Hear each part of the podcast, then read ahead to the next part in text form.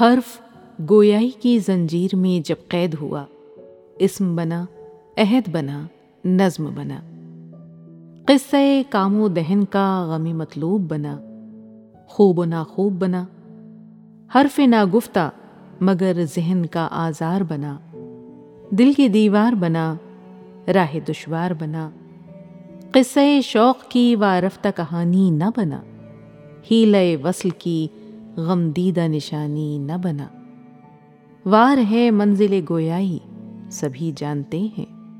حرف ناگفتہ کے یہ زخم مگر میرے ہیں۔ جن کو تنہائی میری مجھ سے سوا جانتی ہے۔